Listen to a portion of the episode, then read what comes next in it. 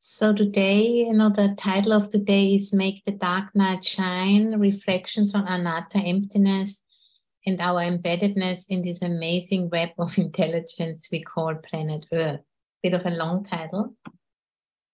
And uh, so, you know, the insight into anatta or emptiness or not self is, you know, a central insight, liberating insight which the Buddha was the first, you know, human being to to speak about on this planet. About like 2,500 years ago, you know, in Iron Age India, it was a new way of, of speaking about a practice which the Buddha brought with that concept of anatta or not self. No one before him, you know, spoke in that way. Lots of other teachers also taught about impermanence, even, you know, in Greece, uh, as in Heraclitus, you know, spoke about impermanence, but the insight into not self was not um, yet communicated by anyone. And, uh, you know, that insight is really central in the Buddha's teaching in terms of, you know, freeing the mind from ignorance and seeing, you know, what is really there. And what we see is not that there's nothing there, but we see conditionality. And, you know, I brought a quote from the Buddha. He says, I do not say that things exist or do not exist. I teach dependent origination. And if we are looking, you know, into the screen, we can see each other. So we do exist, but we do not exist in the way we think we exist. We are not existing as separate entities, but we are existing as processes, you know, which are deeply interconnected with each other, and there's no real separation. And uh, so, you know, if we're just trusting the um, sense organs like the eyes, then what we see, we appear to be different. We appear to be separate. But then, you know, if we go deeper into it through developing those seven factors of awakening, I was guiding us in in the meditation, you know, which are um, natural qualities of the mind, which can be trained through meditation practice. Those natural qualities of the mind can be, you know, made more and more powerful, and the mind gets more and more sensitized. So it's more and more capable to see into the depths, to see through uh, assumptions. And you know, this, this assumption, this web of assumptions which ignorance is, you know, throwing over all of our experiences, to break through that web of assumptions or to dissolve that web of assumptions slowly but surely, that's what we are after in the practice. And that's why we are training our minds. And that's why we are working on developing those seven factors of awakening to the utmost potential so that we can um, see that which is hidden in plain sight for the untrained mind. And then, you know, through increasing training of the mind, suddenly, you know, we start to see conditionality, we start to see connections we didn't see before. And, you know, they have always been there, they've always been in operation, but we just couldn't really see it because our minds weren't fine tuned enough. And, and, through the practice, in particular, you know, through training those seven factors of awakening, the mind is suddenly, you know, seeing more and more. And uh, and then, you know, when the conditions are right, when the conditions are ripe, then breakthroughs can happen.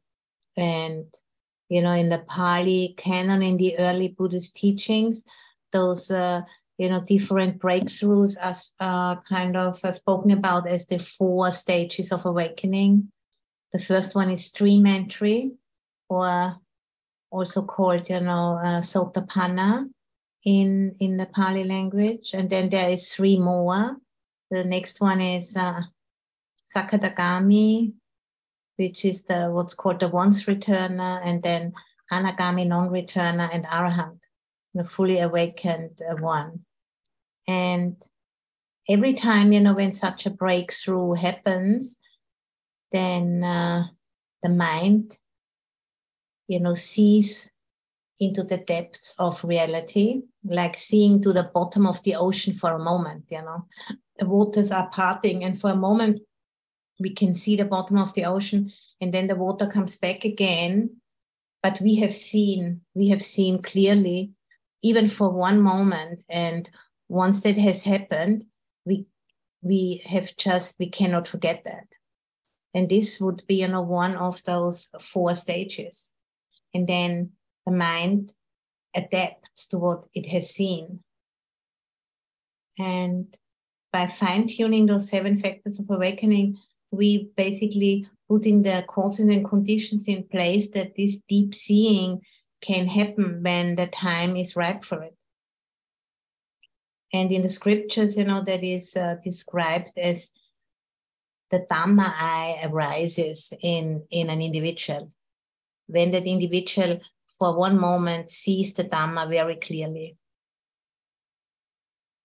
And in the scriptures, you know, even child, even children, uh, so child monks like the Buddha's son Rahula, you know, had uh, realized those four stages of awakening. So it's not a real, it's not an intellectual challenge, really. I mean, we need to understand the instructions enough, but they are not that complicated, actually.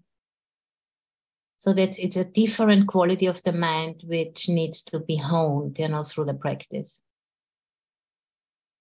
And uh, and I think you know the most important ingredient for that is that our meditation practice and our daily lives they need to go in the same direction in whatever you know way that works for the individual so we need to leave what we have seen in the meditation. We need to increasingly leave from that place.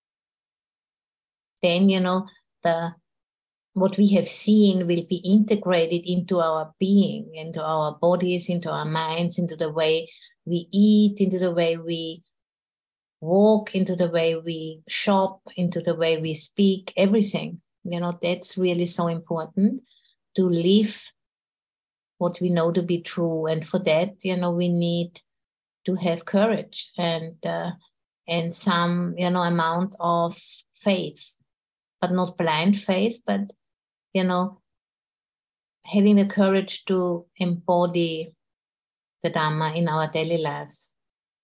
And uh,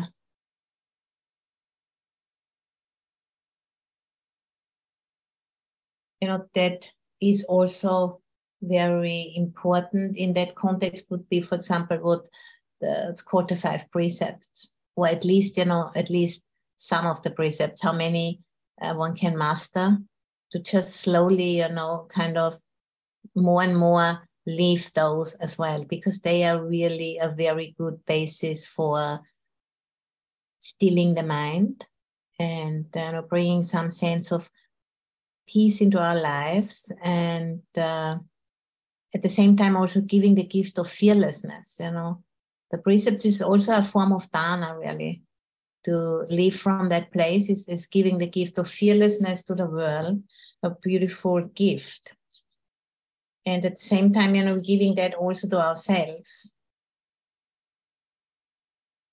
And you know and in that way we are walking our talk and our life becomes increasingly more and more coherent with what we know to be true. And through that, you know, this coherence, um, the data flow, you know, between us and the world becomes more and more kind of consolidated and we can, you know, integrate that into our form, information, you know, what we know to be true, to let that inform us, which means, you know, let that enter our form and our life. And then our life grows, you know, we can allow more and more world into our being. You know, we are less and less, uh, you know, distracting ourselves and defending ourselves. But we have more and more the courage to hold steady, you know, with that which is sometimes hard to, you know, understand or hard to to bridge, but, but we have the capacity, you know, to just open and allow this process to just uh, take place without interfering, without nailing it down, without interrupting. By, you know, again and again coming back to what we know from practice and remembering that. And adjusting our lives you know step by step so that our insights are reflected in our daily choices. And you know we're setting clearer and clearer priorities because we see how much you know we are in constant exchange you know with everything and everyone and with the environment through the way we exist you know through eating and drinking and breathing and crying and sweating and everything. We are in constant exchange with everything else. We are not just independent entities.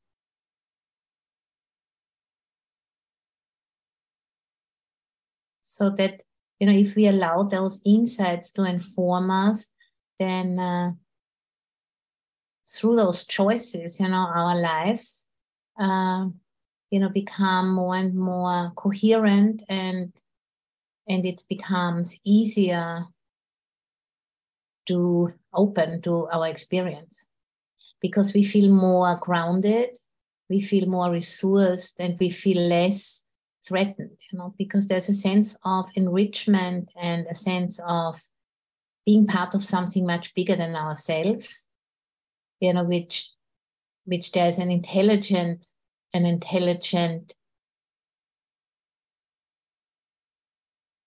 emptiness, you know, an intelligent universe, or whatever we want to call it, or the Dhamma, we can call it Dhammakaya or Kuan or Prajnaparamita, all of the many, many names, you know, that which cannot be named has been called. And, and through that, you know, coherence and uh, fine tuning of our capacities, we can more and more participate in that intelligence, which, you know, these days there's a lot speaking about emergence, you know, which is leaning into that intelligence, you know, which cannot be named. It's not a being. It's not like any kind of a father figure or a mother figure, but it is. It is. Um, it cannot be named, but it is definitely there. And through the, you know, training our minds, we can open to that.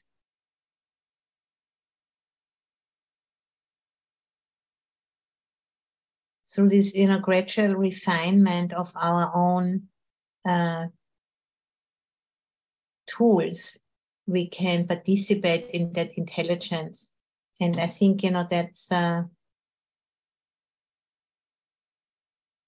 something you know which i find very reassuring really. And more and more you know there is a sense of um, contentment and interest and uh,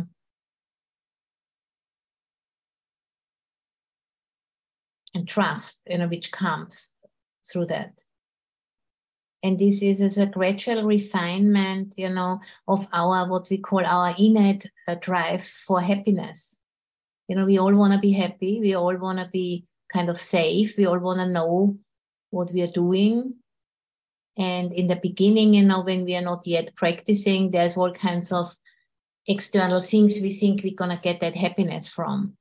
But, you know, the more we are practicing and seeing clearly, the more we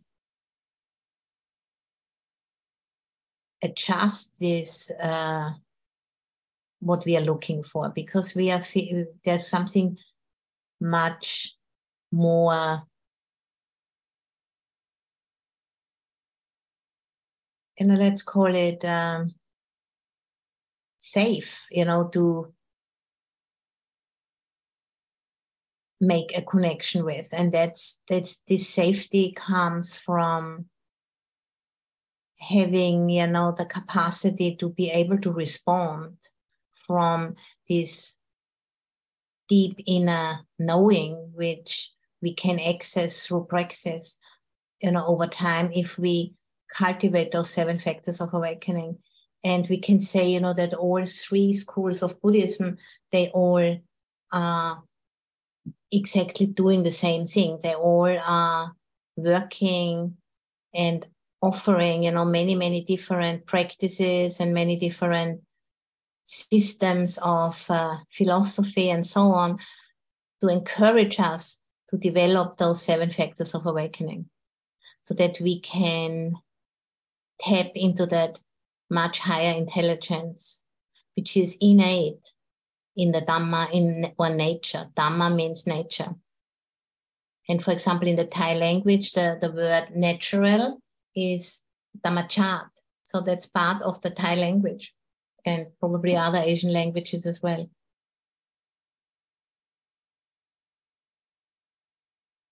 And, uh, you know, if we are practicing in that way and becoming more and more conscious, you know, that we are part of nature and not kind of in control or masters of nature,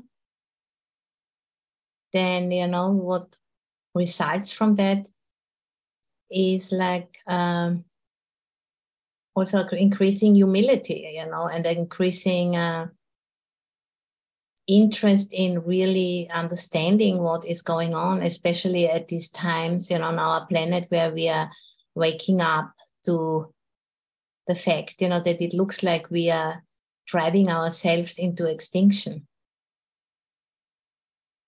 with the way we live and the way we um, organize ourselves. It's all a really very, very unsuccessful, really. And uh, so I, you know, for me, that what's going on on the planet is not like a, a crisis of the earth. We don't need to rescue the planet or anything like this. But I see it more as a crisis of for us, you know, for our species. It's it's a crisis of humility, which you know, a crisis of arrogance, you know, which comes from ignorance, really. You know, like young children, you know, like when they are in a that age, you know, where they they want to have everything exactly the way they want it, and if they don't, then they throw a tantrum or something like that. We are somehow a little bit like that, you know, very immature and really, uh, you know, we do, we really need to come come back to the ground, come back down, and the word humility and humus have the same root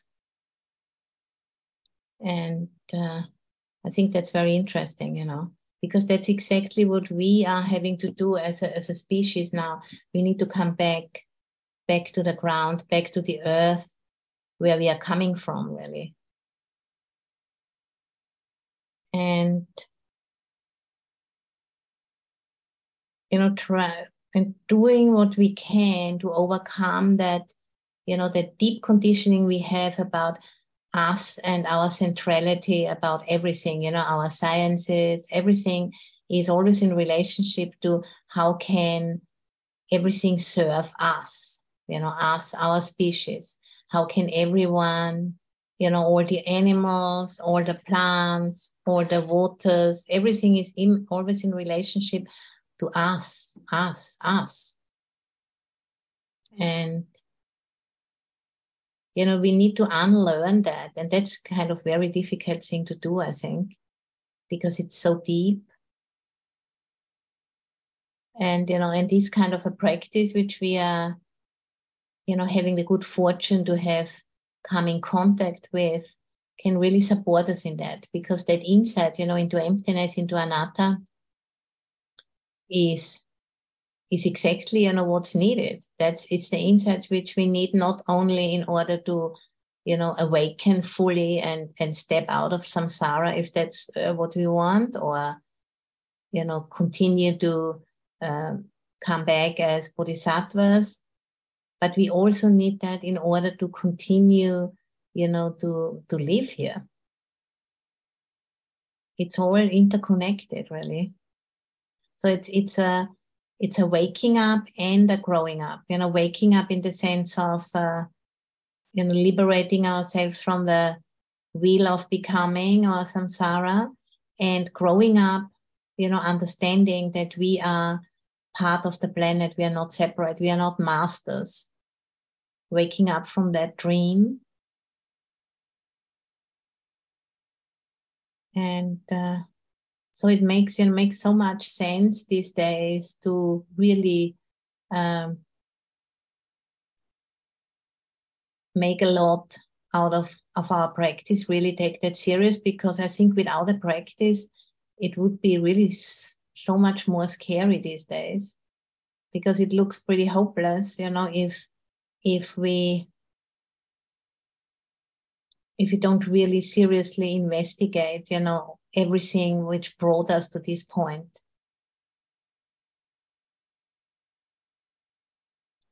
So i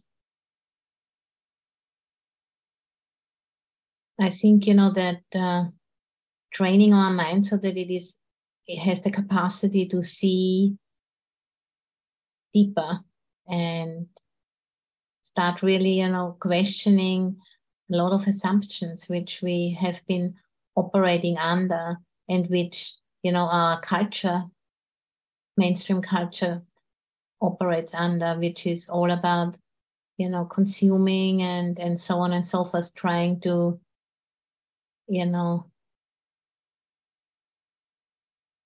trying to control nature. And nature is kind of, you know, speaking back to us louder and louder and louder. And it's still, you know, not really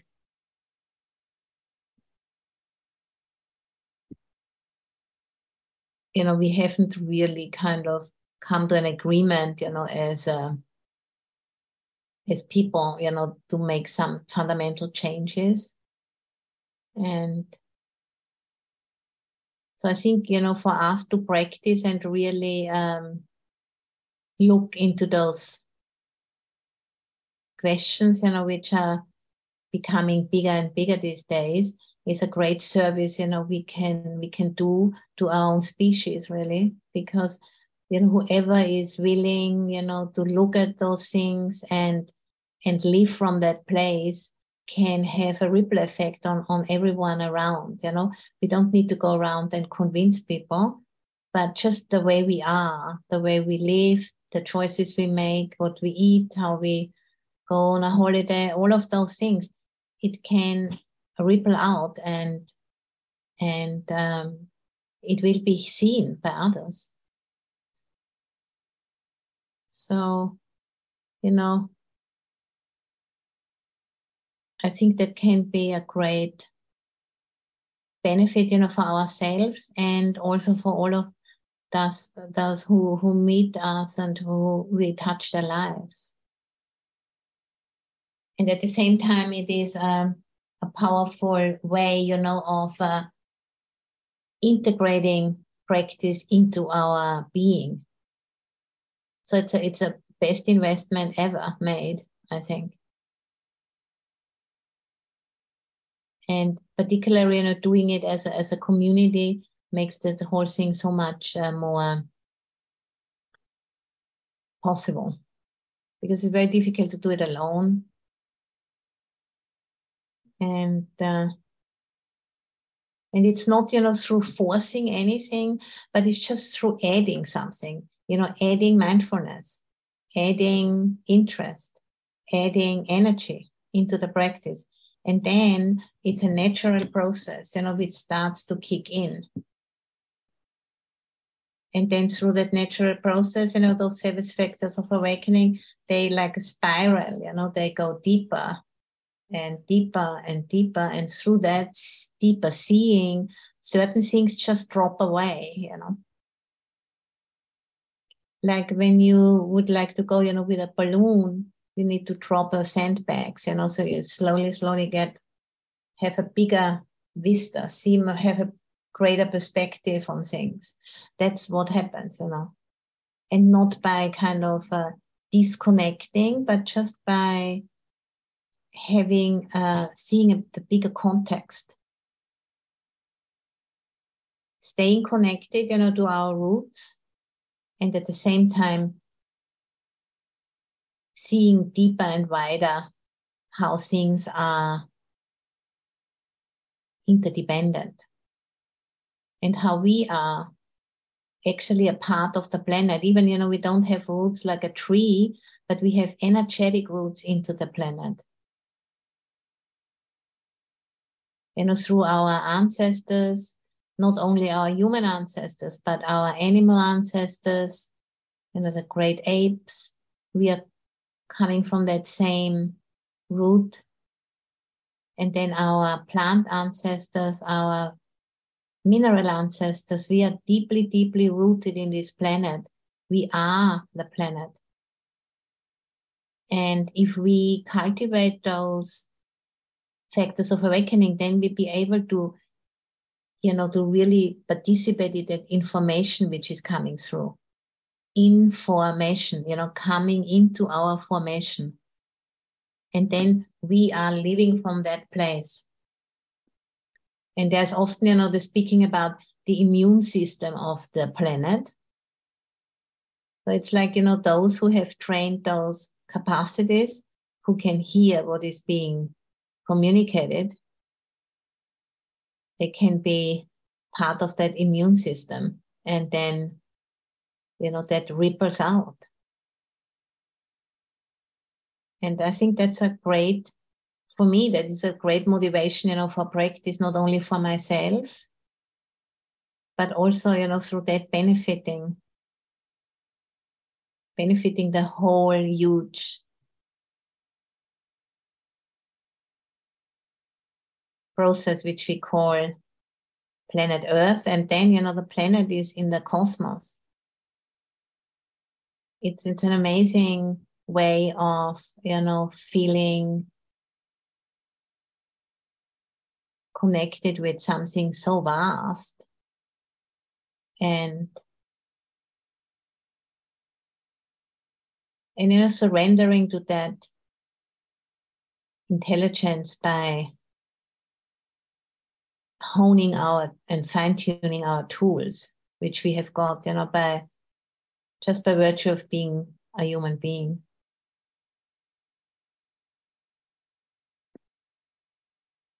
And then, you know, allowing life to speak for itself rather than us, you know, constantly assuming what what's what is what and uh, writing, you know, a million uh, books about it and and then things are really not really, really responding in that way.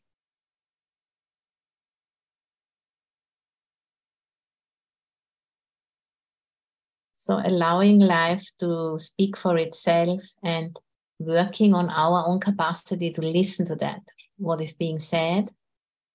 That's what it's all about, I think. And, you know, this the name of our species, Homo sapiens, comes from the Latin word sapere, which means to taste.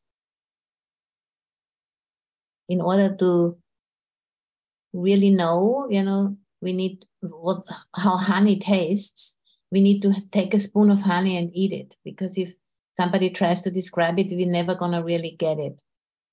And the same, you know, with uh, that intelligence, which is so much vaster than what the human mind can think out.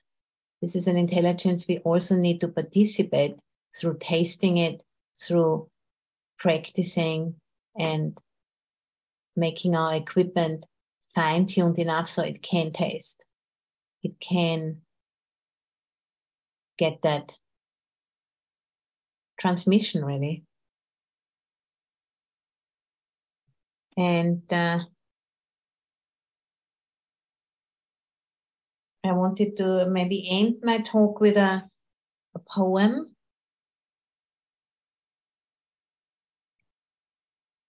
Where I took the title for the talk from in the, and it's uh, a book.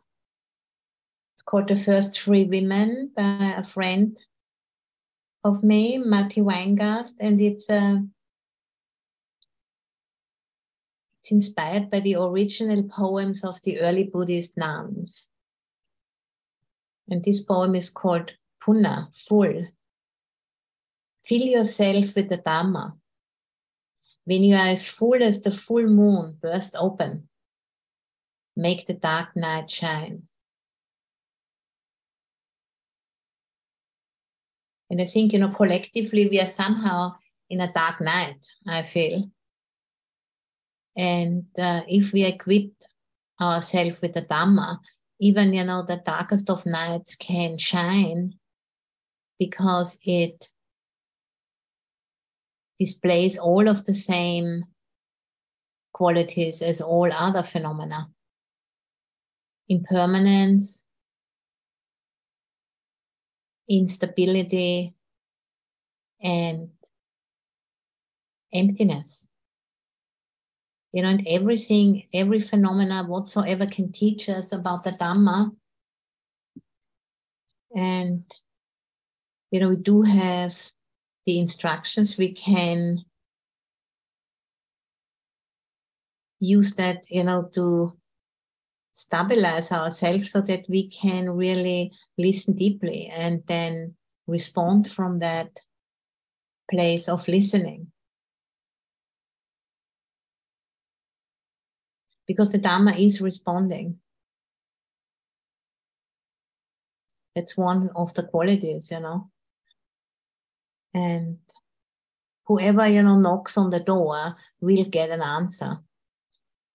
That's not only, you know, said in in a Buddhism, in all all uh, different systems, you know, of uh, faith or wisdom teachings speak about, you know, if there's an interest, if there is a real application, the answer will come.